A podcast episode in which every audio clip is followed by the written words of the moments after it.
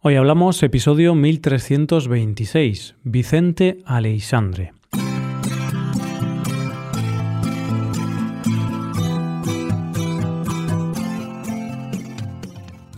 Bienvenido a Hoy Hablamos, el podcast para aprender español cada día. Puedes ver la transcripción, las explicaciones y los ejercicios interactivos de este episodio en nuestra web. Ese contenido te puede ayudar en tu rutina de aprendizaje de español. Hazte suscriptor premium en hoyhablamos.com. Buenas oyente, ¿qué tal? El premio Nobel del que vamos a hablar en este episodio dijo, Saber es alentar con los ojos abiertos. Dudar. Quien duda existe. Solo morir es ciencia. Hoy hablamos de Vicente Aleixandre.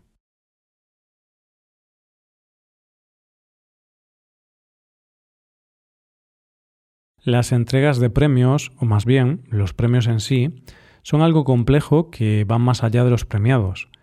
Y es que a veces, no digo siempre, existe la impresión de que detrás de algunos premios hay otros intereses más allá del propio valor del premiado. Así, hay veces que en una entrega de premios de cine se dice que ha ganado una película y no otra porque hay intereses económicos detrás del hecho de que gane esa película en concreto.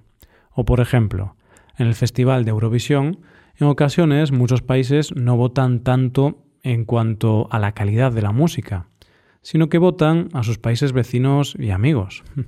Pues bien, en este episodio dedicado a un premio Nobel español, parece ser que no solo se premió su calidad, que era infinita, sino que se quiso reconocer algo más que tenía que ver con la política española.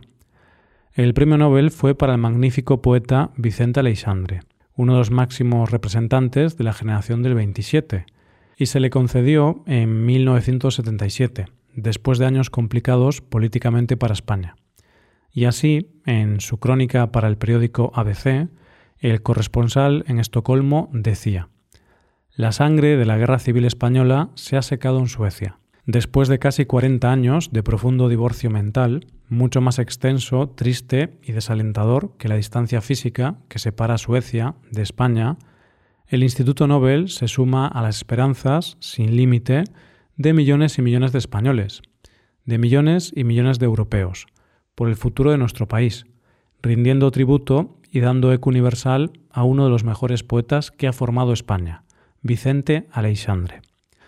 Pues eso, hoy vamos a conocer al gran Vicente Aleixandre, uno de los grandes poetas olvidados de la generación del 27.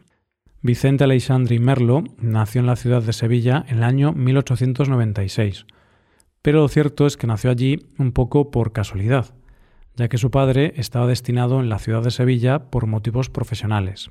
Era ingeniero de ferrocarriles.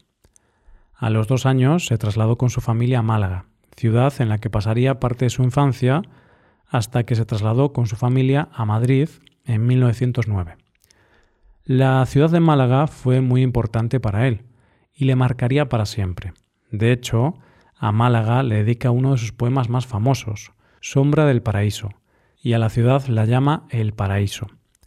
Además, esta ciudad le marcaría en algo más, ya que al criarse junto al mar, ese mar estaría presente en toda su obra de manera importante. En la capital de España estudió bachillerato y más tarde empezó a estudiar Derecho y Comercio. Un momento clave de su vida es 1917, momento en que conoce a Damaso Alonso, un importante escritor español. Curiosamente, lo conoce en un pueblo de Ávila en el que ambos veraneaban. Gracias a este nuevo contacto logra conocer a grandes genios de la literatura como Becker, Machado, Juan Ramón Jiménez, y sobre todo a su gran influencia en ese momento, Rubén Darío. Y como él mismo dice, descubrí la poesía en el verbo de un americano Darío. Aquella palabra de América fue más que un bautismo, la posibilidad de un verdadero nacimiento. Y a partir de ese momento tuvo una gran necesidad de escribir poesía. Y eso hizo. Pero no se lo contó a nadie. Durante estos primeros años, en los que estaba empezando a escribir, lo mantenía en secreto.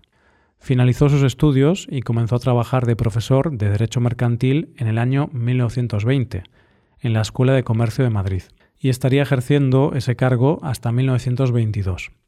Pero lo cierto es que en esa época ya había publicado algo de su cosecha. Sí, sé que te dije antes que mantenía su escritura en secreto, pero, como bien sabrás, los secretos al final siempre salen a la luz.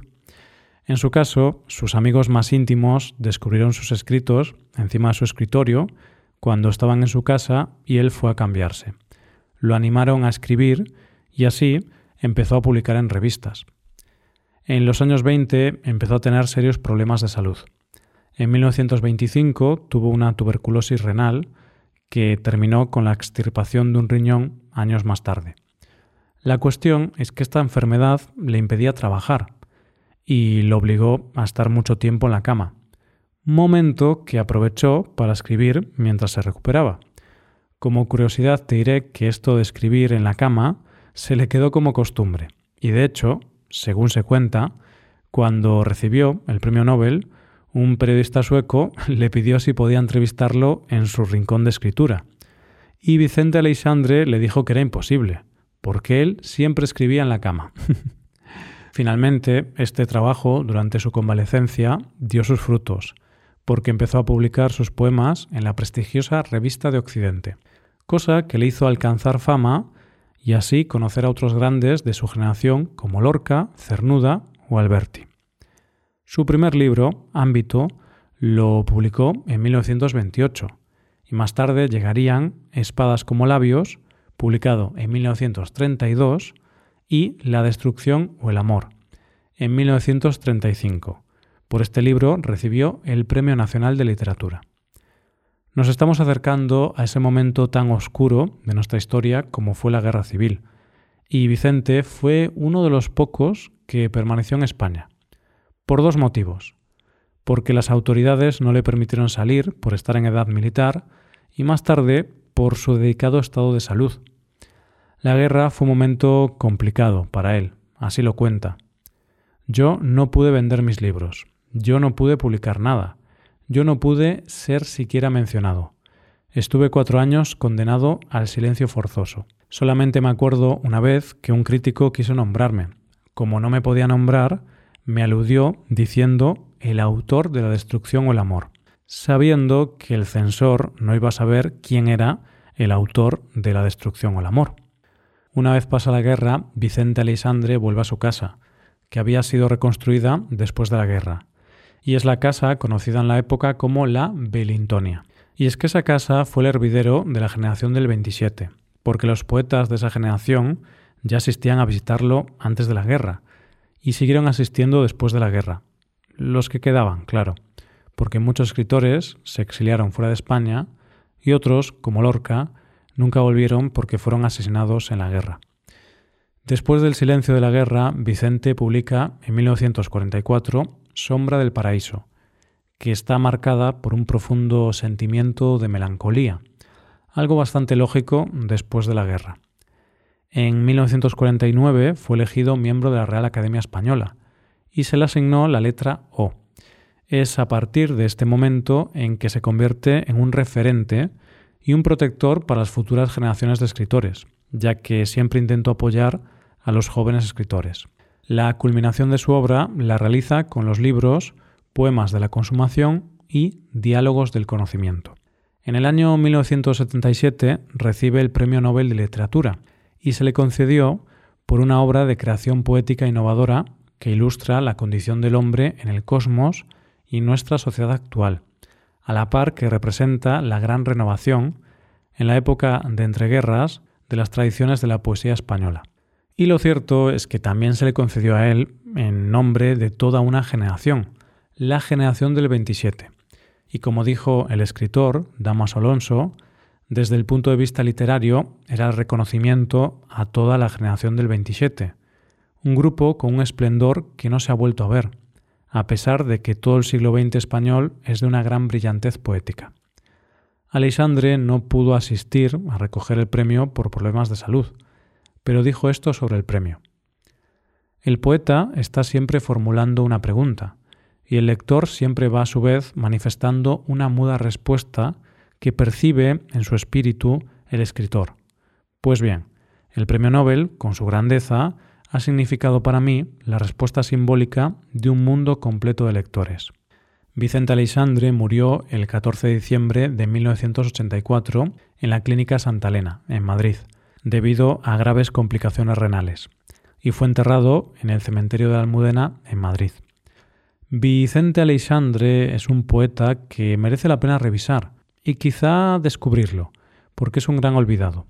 Su poesía pasó por varias etapas, desde el surrealismo, del que fue el máximo exponente en España, pasando por una etapa más humana, más cotidiana, quizá por haber vivido y pasado las calamidades de la guerra, hasta llegar a una etapa donde asume la vejez y la muerte próxima.